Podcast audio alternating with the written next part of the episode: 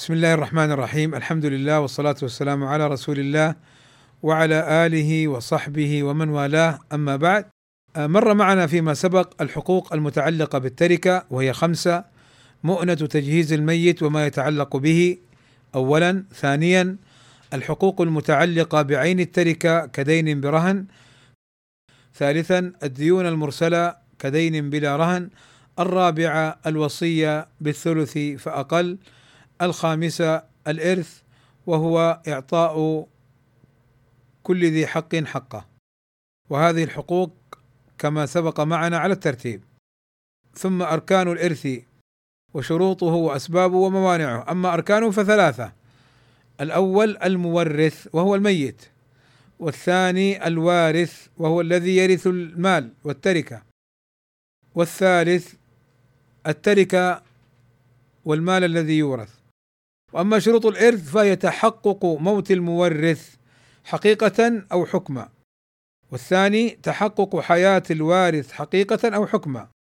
والثالث العلم بسبب الإرث وما يتبعه. وأما أسباب الإرث فثلاثة النكاح والولاء والنسب. وأما موانع الإرث فثلاثة أيضا وهي الرق والقتل واختلاف الدين إلا في صورتين قد مرت معنا أحدهما أن يكون عبده فيرثه سيده المسلم وكذا العكس. والثانية إذا أسلم الكافر قبل قسمة التركة يورث ترغيبا له في الإسلام. على قول. اليوم ندخل إن شاء الله في معرفة الوارثين من الرجال والوارثات من النساء. ومعرفة هذا الباب مهمة جدا. لماذا؟ لأن بعض الناس لا يعرف من يدخل في الإرث ممن لا يدخل. يعني هل الخالة تدخل في الإرث؟ هل العمة تدخل في الإرث؟ هل بنت البنت تدخل في الإرث؟ هل بنت العم تدخل في الإرث؟ وهكذا. من الذي يدخل في الإرث ومن لا يدخل؟ لأننا إذا جاءتنا المسألة وفيها مجموعة من الورثة لابد أولا ننظر هل هم من الوارثين من الرجال والنساء أم لا؟ فإن وجدنا بعضهم غير وارث كما سيأتي إن شاء الله.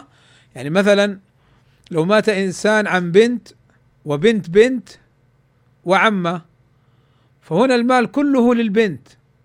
وأما بنت البنت ما لها شيء لأنها ليست من الوارثات من النساء. وكذلك العمة ما لها شيء لأنها ليست من الوارثات من النساء. فإذا ضبطنا من هم الوارثون من الرجال ومن هم الوارثات من النساء يحصل عندنا معرفة من يرث ممن لا يرث. فالوارثون من الرجال عددهم بالتفصيل خمسة عشر. وحتى تحفظ أو تحفظي من هم الوارثون من الرجال لابد أن تعرفي أنهم على ثلاثة أنواع فروع وأصول وحواشي. ما المراد بالفروع؟ الفروع الإبن وابن الإبن مهما نزل بمحض الذكور. اذا الإبن واحد وابن الإبن اثنين. هذول الفرع الوارث الفرع يعني الأبناء. طيب الإبن وابن الإبن مهما نزل بمحض الذكور يعني إبن إبن أو إبن إبن إبن أو إبن إبن إبن إبن وهكذا. طيب بمحض الذكور. إيش معنى بمحض؟ يعني ما يكون هناك أنثى. فمثلا ابن بنت لا يرث ليس من الفرع الوارث المذكر. طيب اذا هذا الأول عرفنا اثنين بالأول. الأصول والأصول المراد به الأب والجد وإن على يعني أبو الأب أب أب الأب. اذا هذول الاثنين أربعة الجد وإن على. هذول اثنين أربعة مع الفرع الوارث. طيب كم يبقى معنا من الخمسة عشر؟ يبقى معنا إحدى عشر. كلهم حواشي. وهذول الحواشي ثلاثة أنواع. إخوة وأعمام إخوة وأعمام وزوج ومعتق. أما الإخوة فالمراد به الأخ الشقيق والأخ لأب والأخ لأم. ثلاثة مع الأربعة سبعة. وابن الأخ الشقيق وابن الأخ لأب مع السبعة تسعة. لكن نلاحظ أن ابن الأخ لأم ما يدخل. ابن الأخ لأم لا يدخل. فقط ابن الأخ الشقيق وابن الأخ لأب. طيب أما الأعمام فالعم الشقيق والعم لأب. وابن العم الشقيق وابن العم لأب هذول أربعة مع التسعة صاروا ثلاثة عشر. ونلاحظ أن العم لأم لا يدخل وابن العم لأم كذلك لا يدخل. أربعة عشر وخمسة عشر الزوج والمعتق. فهؤلاء هم الوارثون من الرجال الخال لا يدخل. ابن الخال لا يدخل. ابن الخالة لا يدخل. ابن العمة لا يدخل. فقط هؤلاء وإن علا مع ملاحظة وإن علا من. من أبناء الإبن ومن الجد. طيب الوارثات من النساء عشرة. على التفصيل كذلك فروع وأصول وحواشي. أما الفروع البنت وبنت الإبن مهما نزلت بمحض الذكور يعني بنت إبن بنت إبن الإبن بنت إبن إبن الإبن وهكذا. وأصول الأم وأم الأم وأم الأب. وحواشي وهي الأخت الشقيقة والأخت لأب والأخت لأم والزوجة والمعتقة. اذا عدد الوارثين من الرجال والنساء خمس وعشرون خمسة عشر من الذكور وعشرة من النساء. فالنساء الفروع البنت وبنت الإبن مهما نزلت بمحض الذكور والأصول الأم وأم الأم وأم الأب وإن علت والحواشي الأخت الشقيقة والأخت لأب والأخت لأم والزوجة والمعتقة. هذه لابد من حفظ لابد فيها من حفظ. فتحفظ حتى لا يحصل خطأ في توزيع التركات فيورث من ليس بوارث. طيب بعد ذلك ندخل أنواع الإرث. وهذه كلها الآن مقدمات قبل شروط كل وارث. وهذه المقدمات مهمة وضرورية. لابد من ضبطها ليحصل ضبط العلم. لابد من حفظها ليحصل حفظ العلم وضبطه. أنواع الإرث. لو نظرنا إلى المواريث فإن الوارث لا يخلو من حالتين. إما أن يرث بالفرض وإما أن يرث بالتعصيب. والفرض يعني النصف والربع والثمن والثلث والثلثان والسدس فهو نصيب مقدر. وأما الإرث بالتعصيب فهو يرث بسبب قربه من الميت تعصيبا. ومعنى تعصيبا أنه يرث بلا تقدير بلا فرض. طيب ما الفرق بينهما؟ الفرق بينهما واضح. صاحب الفرض لابد أن يرث من التركة. وأما صاحب التعصيب فقد يأخذ المال كله إذا انفرد وقد يأخذ ما أبقت الفروض. يعني مثلا مات رجل عن زوجة وابن فالزوجة لها الثمن والباقي تعصيبا للابن فأخذ ما بقي بعد الفرض. طيب التعصيب كما سيأتينا قد لا يرث شيئا. مثاله آه ماتت امرأة عن زوج وأخت شقيقة وعم شقيق. طيب الزوج كم له؟ النصف. والأخت الشقيقة؟ النصف. والعم له الباقي تعصيبا. طيب المسألة من اثنين. نعطي الزوج نصف واحد والأخت الشقيقة نصف واحد كم بقي؟ ما بقي شيء فما يأخذ العم شيء. فهذا هو الفرق بين الإرث تعصيبا والإرث بالفرض. طيب نأخذ مختصرات لا بد من حفظها وتكرارها وتكرارها لأنها تتكرر معنا فلا بد من يوم أن تقرأ تفهم مباشرة المراد ما تحتاج إلى تفكير. اولا الفرع الوارث. كثير تأتينا الشروط أن لا يكون في المسألة فرع وارث. ما المراد بالفرع الوارث؟ الابن وابن الابن مهما نزل بمحض الذكور والبنت وبنت الابن مهما نزل أبوها بمحض الذكور. إذا قيل الفرع الوارث هذا هو المراد. فإذا قيل أن يوجد فرع وارث أو أن لا يوجد فرع وارث فمباشرة نفهم بالفرع الوارث الابن وابن الابن مهما نزل بمحض الذكور والبنت وبنت الابن مهما نزل أبوها بمحض الذكور. عدم الأصل ما المراد بالأصل؟ الأصل المراد به الأب فقط لا الجد. فاذا قالوا عدم وجود الأصل أي الأب. إلا في مسائل الإخوة والجد. في مسائل الإخوة والأخوات لأم مع الجد وستأتينا إن شاء الله. طيب البنت من يعصبها؟ الإبن. بنت الإبن من يعصبها ابن الإبن؟ أو من هو أنزل إن احتاجت إليه؟ وهذا سيأتينا. الأخت الشقيقة يعصبها الأخ الشقيق. الأخت لأب يعصبها الأخ لأب. طيب المراد بالجمع في المواريث اثنان فصاعدا. ليس المراد ثلاثة فصاعدا اثنان فصاعدا. فإن كانت اثنتين فلهما الثلث. الورثة المذكورون في المسألة. هذه قضية مهمة. الورثة المذكورون في المسألة إنما هم بالنسبة إلى الميت دون النظر إلى العلاقة بين الورثة أنفسهم. يعني شخص مات عن ابن وزوجة عن ابن وزوجة وأم فالزوجة زوجة الميت والابن ابن الميت والأم أم الميت. فلا تنظر إلى العلاقة بين الورثة لأن الزوجة هذه قد تكون أم الابن هذا وقد تكون زوجة ثانية. والابن هذا قد يكون ابنها وقد يكون ابن من زوجة أخرى. والأم أي أم الميت لا علاقة لها لا بالابن ولا بالزوجة. لأن بعض من يدرس المواريث في البداية يحصل عنده إشكال واضطراب في معرفة علاقة الورثة.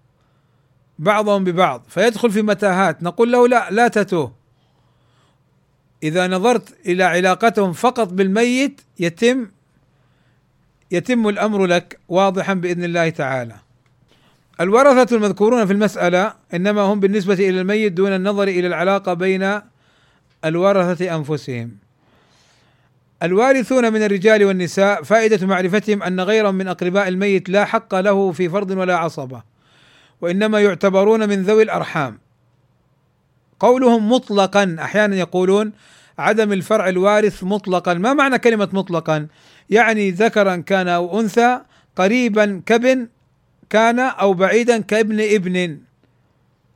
بمحض الذكور يعني لا توجد بينهم أنثى يعني ابن ابن ابن ابن ابن ابن. أما ابن ابن بنت ابن لا. لابد أن يكون كلهم أبناء. أدلى من الميت يعني أقرب من الميت. بعض الرموز ومعانيها. أحيانا تجدون في المسألة أخ شين. ما معنى شين؟ يعني شقيق أو أخت شين أي شقيقة. تجدون في المسألة يكتب أخب يعني كأنه أخ لأب معناها. أخ لأب. أو أختب يعني أخت لأب. وأختم يعني أخت لأم. وعين يعني عصبة. وميم يعني محجوب. وقولهم الباقي أي الباقي من أصل المسألة بعد إعطاء أصل أصحاب الفروض نصيبهم.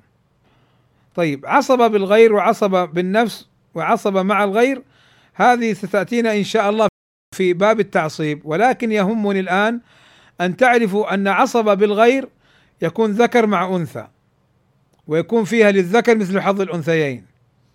وعصب بالنفس يعني محض الذكور. أو معتقة. وبنفسه أي استقلالا ليس بحاجة إلى أنثى تعصبه أو مع الغير الأخوات مع البنات وهذا سيأتينا. طيب ما معنى قولهم الابن يعصبها والأخت يعصبها؟ ما معنى قوله يعصبها؟ هذا سيأتينا إن شاء الله في باب العصبات.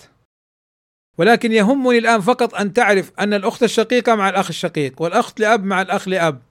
أما الأخت لأم والأخ لأم ليسوا عصبة. الإبن يعصبها البنت يعصبها الإبن بنت الإبن يعصبها ابن الإبن.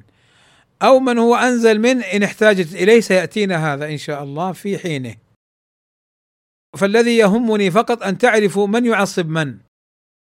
ومعنى يعصبها أي أنهما بوجودهما معا يأخذ للذكر مثل حظ الأنثيين باقي المال ويأخذون المال كله إن انفردوا للذكر مثل حظ الأنثيين. بقي معنا آخر شيء في هذا اللقاء إن شاء الله تعالى أن نعرف من هم أصحاب الفروض. لأن هناك من يرث فرضا فقط وهناك من يرث تعصيبا فقط وهناك من يرث فرضا وتعصيبا فالذين يرثون فرضا هم الزوج أو الزوجة والبنت وبنت الابن مهما نزل أبوها والأب والأم والجد والجدة والأخت الشقيقة والأخت لأب والأخت لأم والأخ لأم وبعض هؤلاء الذين يرثون فرضا وعددهم اثنا عشر قد يرثون في بعض أحوالهم تعصيبا فمثلا الأب يرث تعصيبا البنت ترث عصبة بالغير كما سيأتينا إن شاء الله. وأما الذين يرثون تعصيبا فقط فهذا سيأتينا إن شاء الله في باب العصبات. ولكن الذي يهمني الآن فقط أن تحفظوا قضية أو مسألة من هم أصحاب الفروض؟ من هم أصحاب الفروض البنت وبنت الابن الأب والجد والأم والجدة الزوج والزوجة الأخت الشقيقة الأخت لأب الأخت لأم الأخ لأم. فهؤلاء هم الورثة بالفرض. طيب في اللقاء القادم بإذن الله تعالى بعد أن تحفظوا هذه الرموز وهذه المختصرات احفظوها. ممكن ما يتعلق بالتعصيب في شيء من عدم الوضوح ليس مطلوبا منكم الآن أن تفهموا التفاصيل. فقط أن تحفظوا البنت يعصبها الإبن بنت الإبن يعصبها ابن الإبن. كيف ما كيف هذا كله سيأتينا إن شاء الله في الأمثلة في حينه في بابه. وأكتفي بهذا القدر وصلى الله وسلم على نبينا محمد وعلى آله وصحبه وسلم أجمعين. والحمد لله رب العالمين. طيب هذا السؤال يقول هل يجوز للخباز أن يخبز للناس خبزا من طحينهم يعني من دقيقهم مقابل الطحين؟ يقول السؤال هل يجوز للخباز أن يخبز للناس خبزا من طحينهم من دقيقهم مقابل الطحين وليس مالا؟